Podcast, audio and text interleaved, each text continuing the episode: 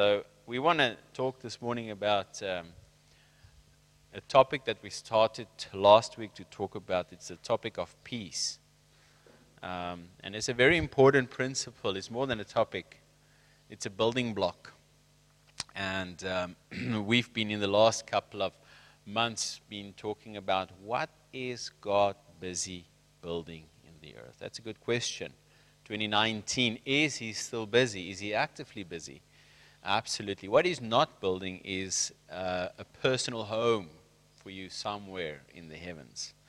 Whatever he's building is here on the earth. Earth has always been his focus. That's why he created it. Whatever God does, he's doing it here. Heavens is okay. But what he's doing is here in the earth. And it's a very important, sorry, I need to make sure my phone is on silent, a very important principle and very important to understand what he actually is building. You know, when you know what God is doing, you kind of like have peace with the process. You project yourself in such a way that I think you can work with him. Instead of wondering what he's doing, if there's one thing I never really want for us ever to have as a church is to wonder, what is God doing? We don't have to wonder anymore. And we can categorically tell you what he is building. And the Bible says in the book of Acts, chapter 15 to verse 16, it says, and he's rebuilding the tabernacle of David. Now James the apostle was quoting that scripture from the Old Testament, from Amos chapter 9, verse 11, specifically, where he said, I'm rebuilding the tabernacle of David. And then the prophet Amos gives a couple of extra features of what this tabernacle is really, you know, what its ability is when it says, and the sweetness of the wine will drip from the mountain. In Amos, that's what it speaks about when it speaks, it references, you know, the nature or the trademarks of the tabernacle of David. And you know, when the Bible speaks of mountains, it's not talking about a literal mountain. It's talking about kingdoms. It talks about people. And when it talks about the sweetness of the wine, it's not talking about a Pinotage or a Merlot or a Cab Sav. It's really talking about the Word of God, the revelation of God that's dripping down from this people that God is building. And 1 Peter 2 is very powerfully making a statement when it says that you are a living stone in this very thing that God is building. And so what is NSYNC Church all about? What is our desire? What is our focus? Our focus is to understand on a micro level what God is doing on a macro level. And to try and understand how we built, you know, every detail of the macro picture, the bigger picture, into the hearts of people. This translates into a lifestyle. It translates into a lifestyle where you as the believer not only know who you are in Christ, but where the Christ in you has the ability to add value to your life as a human being here in the earth. What church is all about is not just to get you a ticket to heaven so that you can miss hell, but it's about empowering. It's about empowering earthen vessels. Paul says we are earthen vessels. Empowering earthen vessels, and in a life and in the world where we live in, it's so important to understand who you are in Christ and also to understand the abilities that you have as an individual, but not just as an individual, as a family. God is a family God. If there's one thing we need to know is that God is a family God. And whenever God does something, he always has family in mind first. Anything he does, family is always on his mind. You're part of that family. Doesn't matter which part of the world you come from or how broken your natural family is.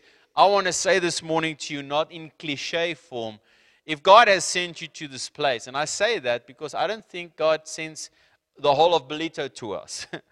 But if God has sent you to this place, then you have found a family. You have found a family that will have grace for you, that will love you the way you are.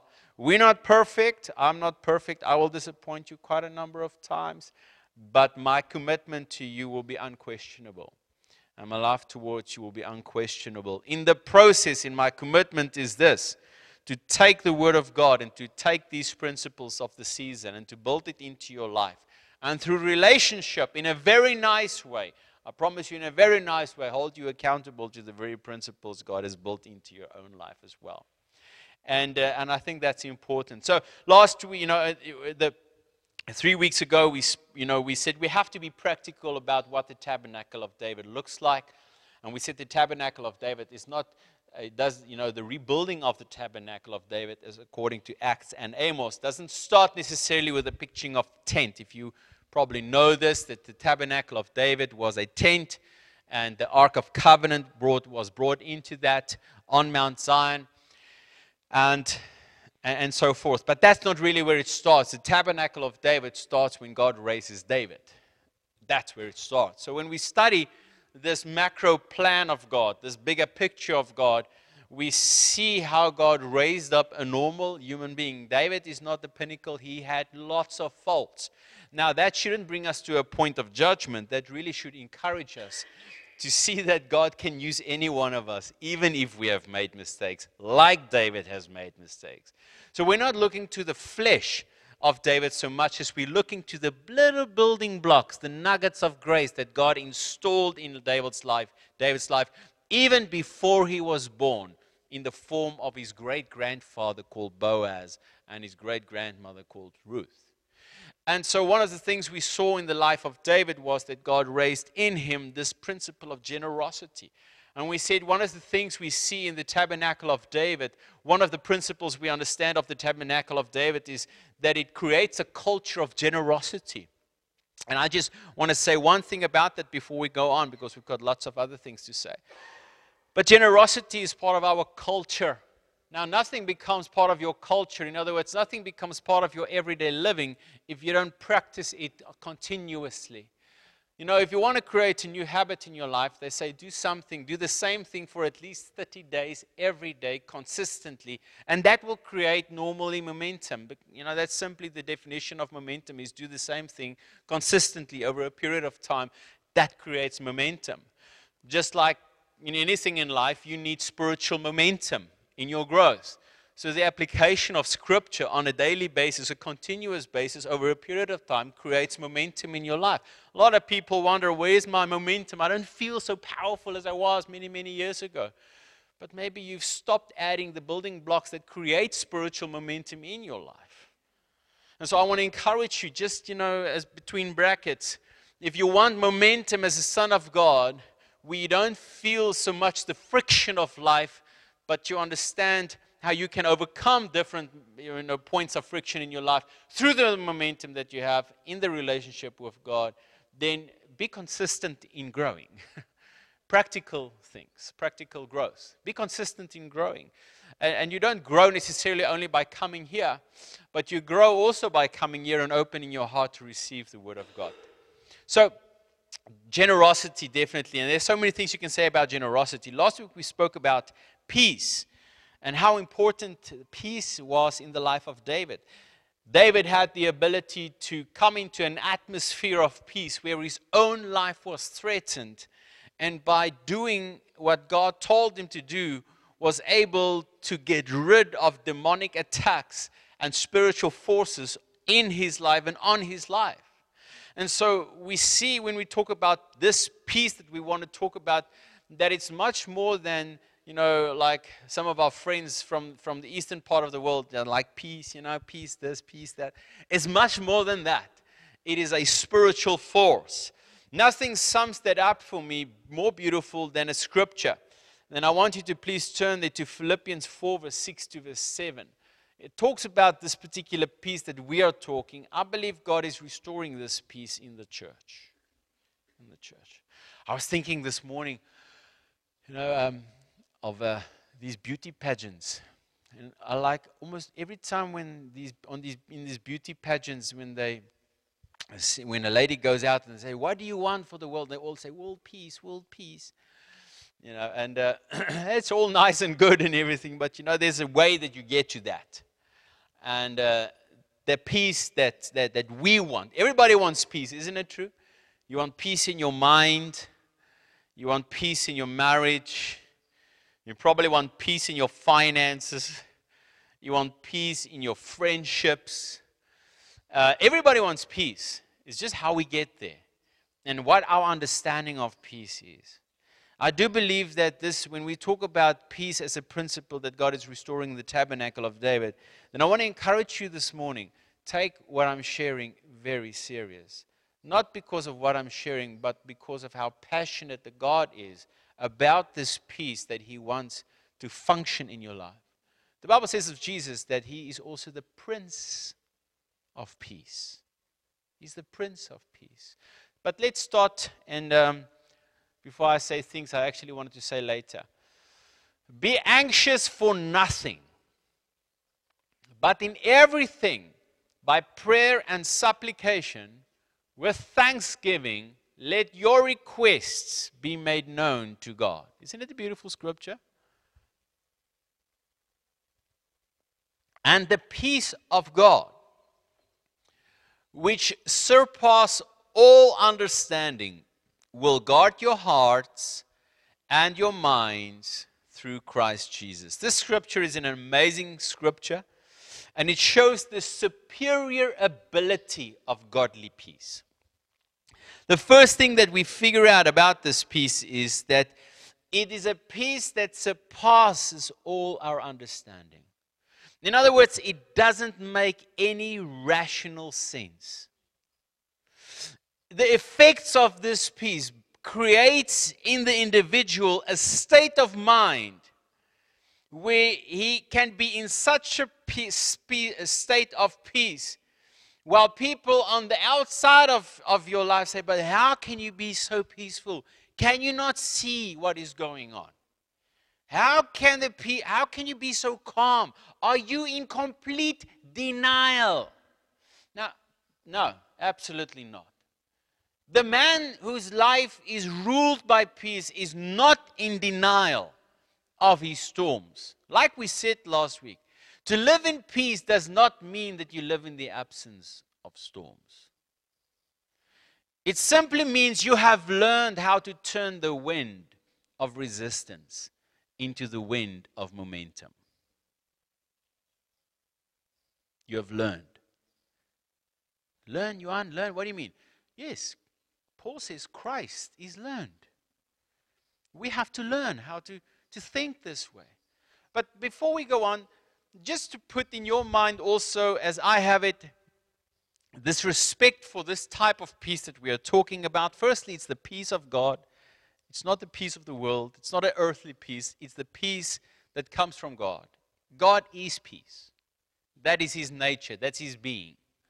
But what we want to see is that this peace surpasses. It goes beyond all rationalism, all understanding, any carnal thought. In other words, there's nothing that I in my natural ability carry that can understand that peace. But that doesn't mean that that peace is not accessible for me.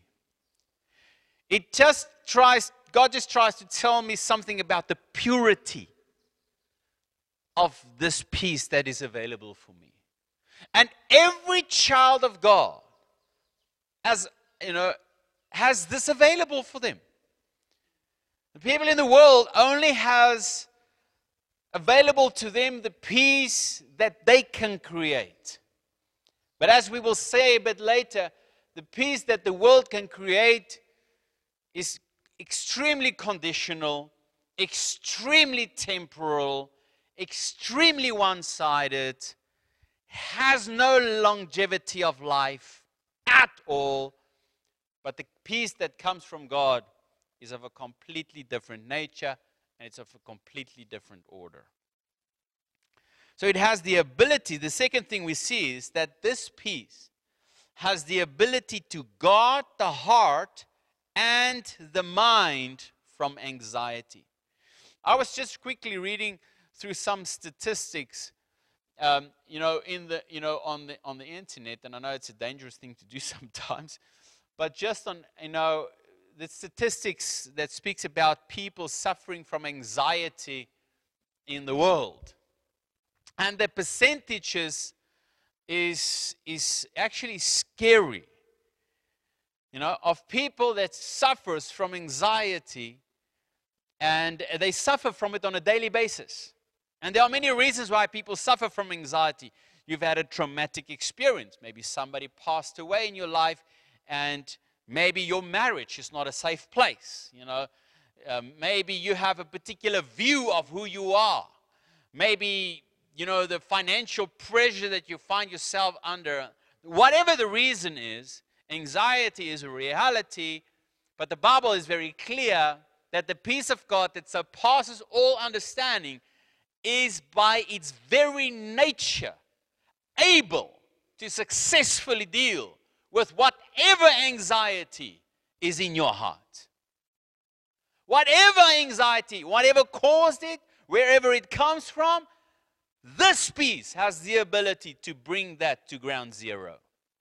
Again, children of God, come on. Are we not blessed? For we have this available. We choose to subject ourselves only to worldly peace. But this morning you have a choice to open yourself up to godly peace. And let that rule your heart. It is a supernatural force which is able to keep the believer in a state of rest. I believe this with all my heart. Every believer should be a master in the ability to stay in the mindset of complete and utter rest. Even though he can be the director of 10 companies, being married, having children, being subject to all of the stresses of the world, still as a believer, you can function from a place called rest, because the principle of peace governs your heart. That is what we are called for. So what we see about peace is, number one, it's essential. And what we will see in this teaching, if we can finish it all today, is that it is a heavenly and a godly order, and you don't access this peace simply because you randomly decide, I want a bit of this peace. There's a way, there's a pathway. The scriptures is very clear. There's a direct path to come to this place of peace. We see also that it's a heavenly strategy. So as a businessman, I want to encourage you, if you're a businessman and you're a child of God, then, you know, every believer actually must be able to understand the strategy of peace and the principle of peace. But in the cutthroat business world that we live in today, if you have this principle, this building block in the tabernacle of David working for you, oh my goodness, not only do I say, will you, at least stay sane at the end of the financial year. But you'll be able to stay in that very important place of creativity and competitiveness. But that's for another day. So it's a strategy. It's a blessing. This peace of God is a blessing. This peace of God is a grace. In other words, it is a spiritual substance that comes directly from the nature of God. It is also not from this world. So don't try and find it in the world. The peace that comes from God doesn't come from the world. You can't find it in the world. In other words, worldly systems. It only comes from the heart of the Father, and it's directly deposited into the heart of whomsoever is willing to receive it. And then also it leads you to a life of victory. We said that it's an order. When we say it's an order, we have to obviously explain what that means. And this order, you will see, simply refers to how you access it. And I want you to go with me to Hebrews chapter 7, verse 1 to verse 2. When I was in Estonia, my spiritual brother Urs, just casually before one of his sessions, said something about peace. But when he just in that moment mentioned the word peace, it's as if God just dropped in my spirit an atomic bomb, and I just have not been able to move past that. And everything I do, every time I study Scripture, it's like this is the only thing that comes into my mind.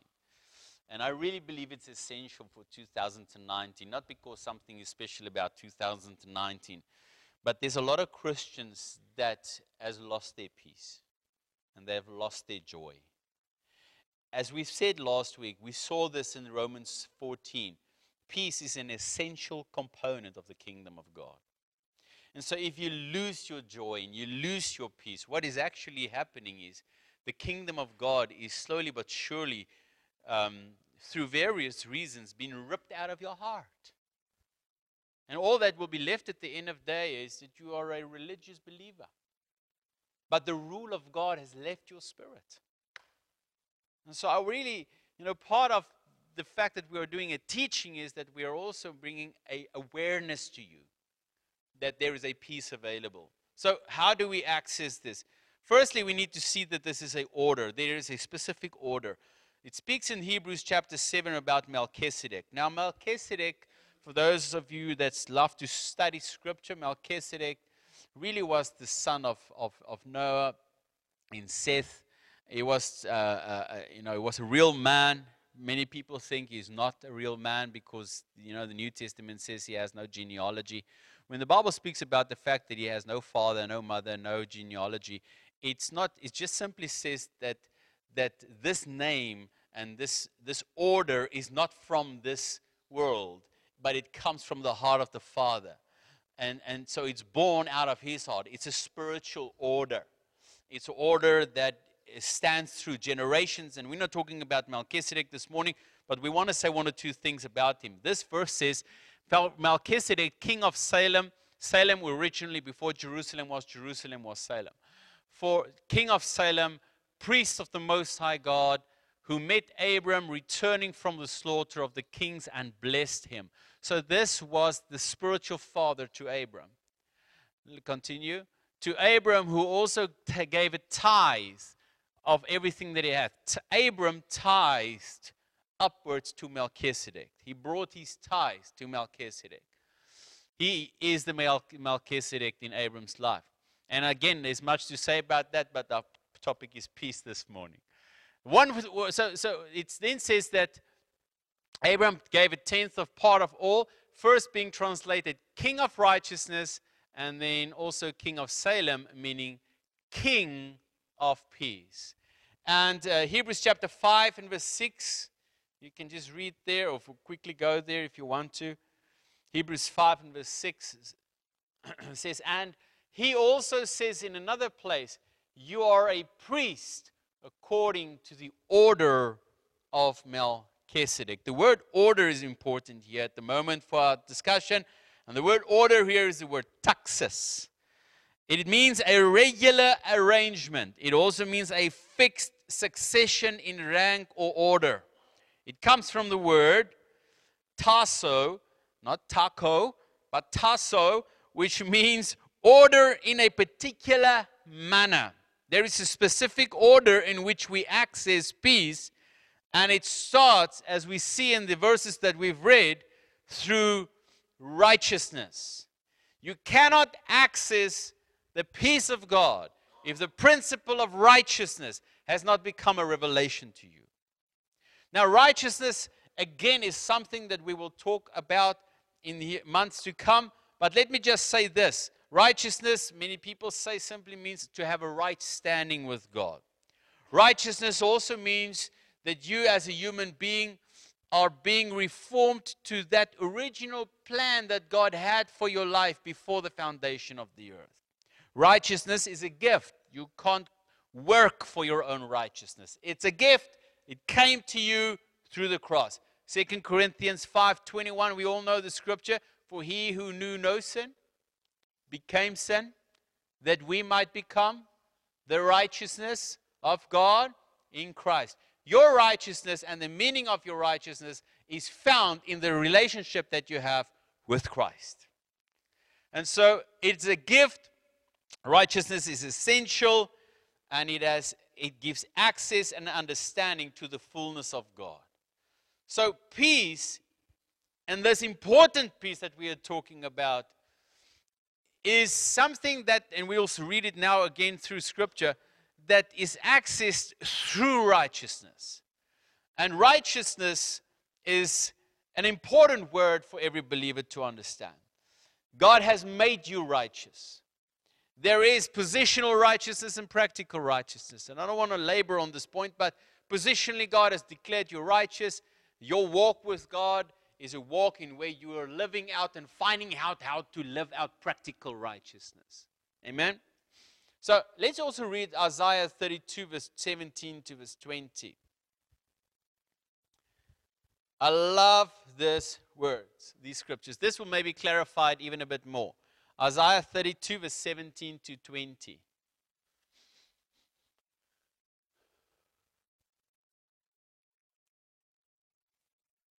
Hello? Isaiah 32. All right, just tell me when it's up there. I'm going to start reading so long. And the work of righteousness. There we go. Thanks, Azile. And the work of righteousness shall be peace. And the effect of righteousness shall be quietness and assurance forever. Verse 18. My people will dwell in a peaceful habitation, in secure dwellings, and in quiet resting places. Isn't that an interesting scripture? The work of righteousness shall be peace. In other words, again, we come to this point where you cannot access peace, the peace of God, apart from the righteousness of God. Peace is, you know, we must move beyond this idea that peace is just that calming emotion when there are no storms in my life. Listen, family, you'll have storms in your life until you die. Now, I'm not prophesying doom and gloom. That's just how it is. So don't try and rush away from your storms.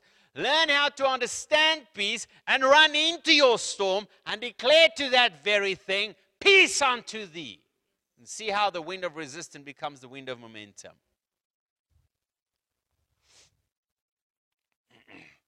The work of righteousness shall be peace. I just feel there's so much to say about that. But I want to move on. And the effect of righteousness, quietness and assurance forever. And my people shall dwell in peaceful habitation and in sure dwellings and in quiet resting places. When it shall hail, not little drizzle, when it shall rain, hail coming down on the forest, and the city shall be low in a low place. Blessed are they that sow besides all waters. So what it says is that there's a city and hail is hitting the city, and the city is in the lowest of the lowest place. But those who are of the righteous, those who have received their righteousness from God, they are in relationship with God. And now that righteousness is a force inside of them, is able to create peace. They, in the midst of this very low season, are able to live in peaceful habitations. That's what the scripture is saying. Isn't it powerful? Now, righteousness produces peace. This peace, look at what it creates. Number one, it creates peaceable habitations. We have read that. Peaceable habitations. What does that literally mean? It speaks about friendly environments, prosperous environments, and environments of complete and utter rest. My goodness, may this be a characteristic of this household forever. Guys, I can't do this by myself. We need to buy into the whole idea that we want to see the peace of God reign in this environment. Don't you want to have a church and be part of a church where the peace of God really is ruling and reigning, creating that habitation of prosperity and friendliness and complete rest? Yes. So it's going to take more than a bit of an amen. It's going to take the individual believer to say, but Father, I want to have righteousness in me, create this environment of peace in this environment, and not only here at church, but also at your house. You can practically already see how that this peace that surpasses all your understanding by the grace of God is diffused from your own body when you allow righteousness to have its way in your life. It says the second thing, that it creates sure dwellings. The Hebrew language simply says that this means, it speaks of a dwelling of refuge, a dwelling of hope, a dwelling of trust. The church will again become a beacon of hope and trust in a community when they understand who they are in Christ as the righteousness of God, and when the peace of God again that surpasses all understanding returns to the church, then and then alone will the church again be a beacon of hope, a beacon of refuge, and a beacon of trust. And I want to prophesy that if you want to receive that this morning over your house, over your marriage, that your house will become a beacon of hope and a beacon of refuge, a true, sure dwelling. Why? Because righteousness is having its way in your life through the decisions that you're making. It becomes visible and evident. The evidence becomes sure and standing fast that you're making good decisions and that you're submitting yourself to the way of righteousness. And as a result of that, peace comes to your house. Listen, peace is so much more than keeping opposite forces in different corners. Because sometimes in a marriage, you feel like an opposite force. And now the opposite corners is your very own house. And you think that there is now peace in the house. No, just it's called silence before the bomb drops. No. Sons of God, we are of a different breed. The peace we have is of a different nature and a different caliber. Let's not bring the peace. When we talk about peace, let us understand what we actually are saying. I really want to encourage you this morning. I'll give you my notes. Go listen to this message again, but study this. Get it right. Become, you know what the Bible says, and we'll read this later on in the book of Luke, where it says, when you find the man of peace, let your peace rest on him. Be a man and a woman of peace. That doesn't mean you should tolerate everything.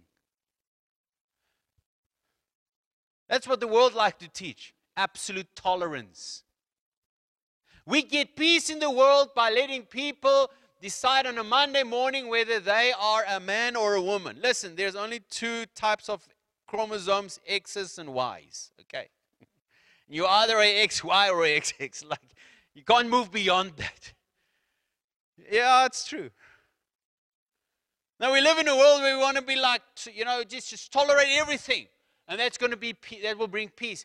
It will not bring peace. It will bring confusion. It's the recipe of how you bring Babylon back into the earth, which will cause utter destruction. So while the world thinks it's creating a beautiful peace, in a peaceful environment, what it simply is generating is this ugly, fat old octopus that may looks like it is in a place of peace, in a state of peace. But when that thing stands up, it will devour the very people that says it lives by this principle of peace. You can't have peace by absolute tolerance. Everything is okay. Doesn't matter. Let's just have peace. Just let there peace be in the house. You do what you want to do. You do what you want to do. And you do what you want to do.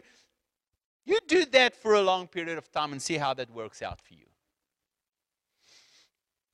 There may be no shouting for a little while. But that's not going to create peace in your life. Remember the peace we're talking of? It surpasses all understanding. That's the peace that we want, that's diffused through our lives. It creates peaceful habitations, sure dwellings. Number three, quiet resting places. It simply means peaceful and balanced environments. A trademark of men of peace is that they sow seeds by the waters. Men of peace understand that they need to maintain the status quo of the peace in their life. And how they do that is they sow seeds by the waters. Waters is always a picture of the word. When you say you sow, it means that you're giving of yourself. A man of peace, a true man of peace, understands that the status quo of peace in his life is maintained by his ability, by the ability that he has to give of himself to the Word of God on a continuous basis. That's how he understands he accesses grace continuously. This peace is definitely more than a sign or more than a place where there is no accusing voices in your mind. This peace is a grace that leads to fullness. We said that last week, that the Greek word of peace literally means this: to bring you back to a place of complete wholeness. Complete wholeness. Spirit, soul, and body. That's what this peace is about. And I pray, and I was praying also this, Lord, while I'm speaking, do I pray that the spirit of peace, not sleep, but the spirit of peace will come and rest in the lives of our people. Family, I'm serious about what I'm building. Johan, what are we building? We're building a pillar of grace on the North Coast, in the lives of people who understand relationships and how important they are. But they also understand that God wants to build and invest in them spiritual building blocks. And when these building blocks are assembled together by mutual recognition and mutual submitting, therefore we create an environment through our lifestyles that becomes powerful, diffuses for the power of God through human vessels. That's what we're building. We will do this, and we have been doing this for many years. But it only feels now that almost like in the last couple of years, 1 year or two, like God is putting me into another gear, and I like that. And it's good. The challenge is even greater. But it feels like I've got a bigger hammer now to whack the mountain with, if I can say that. God is awesome. I said to Esty this week, I said, "Miss Scott, get ready. There's a new momentum in the house." She says, "I hope so." I says, "Don't hope so. I'm telling you. I'm telling you. I can sense it." With much resistance comes much authority. And grace and spiritual weight is developed under immense pressure sometimes. So I want to encourage you, hang around. Open your hearts. We're talking about kingdom living in its purest form. Whatever we are saying is not abstract doctrine, just to stay messages in the heart and the minds of people. It's to be lived out. It's to be seen on your buckies. I want to see the smile, the beautiful smile of grace and friendliness and peace on your face. When I come into your house, I want to smell peace. Not just your number 12 shoe. I want to smell peace. Or the good food that you can cook. I want to smell the presence of God. I want to taste the goodness of God when I come and drink tea in your house. Come on, man. That's what you're aiming for. Don't just occupy space and oxygen. Be part of what God is doing today. Amen. I have no clue how long I've been. Just only 10 minutes. But 10 more. Oh. I always love, Miriam just always tells me, "You've only preached 10 minutes. Man, she's a woman of the Spirit. This piece is essential component to perfection. Every believer should be aware of and strive for the reality of godly peace. A powerful trademark of this peace is that it is according to an order that operates according to an endless life. In other words, it's not seasonal. Therefore, the peace of God doesn't have to be seasonal. The peace of God doesn't have to be subject to your favorable economy. The peace of God doesn't have to be subject to your own time or favorable circumstances. The peace of God is not subject to any carnal thing. It is superior to any condition. Praise God, man. Otherwise, we would be a bunch of emotional Christians that is happy on Monday and completely depressed on Tuesday. And if that is your situation, family, friend, there is a different spirit available for you. Don't submit yourself to that. Yeah, but I know everything. You know, you don't. Unless you live it, you don't know it. There's a lot of things we say we know, but if you don't live it, you don't know it. It's part of our Western mindset that think because we have heard of something, we now kind of like know it. The Eastern mindset, no. Show me what you've done. That will tell me if you know it. Proof is always in the pudding. So, there is a wide perspective that the church is supposed to be a vehicle through which peace is promoted, and that's true. I've mentioned this already, but these days it seems that under pressure, the church is trying to establish this peace through absolute tolerance. This is, though, not how Jesus brought heavenly peace into our environments. He used, listen, very importantly, wisdom and understanding to go to the root of a problem. These two friends deal with why there is a problem. Now, when we want to have peace, figure out why there's a problem. What is the root of the problem? Instead of just shouting, peace, peace, peace, why is there not peace? And this is exactly how Jesus would establish peace. He will use wisdom and understanding to usher in godly peace. Godly wisdom and godly peace connects you to godly wisdom and godly understanding connects you to the timeless grace called peace. Wisdom and understanding connects you to peace. Look at this beautiful picture. Psalms 85, verse 10 to verse 13. Can we quickly go there? Psalm 85, verse 10 to verse 13.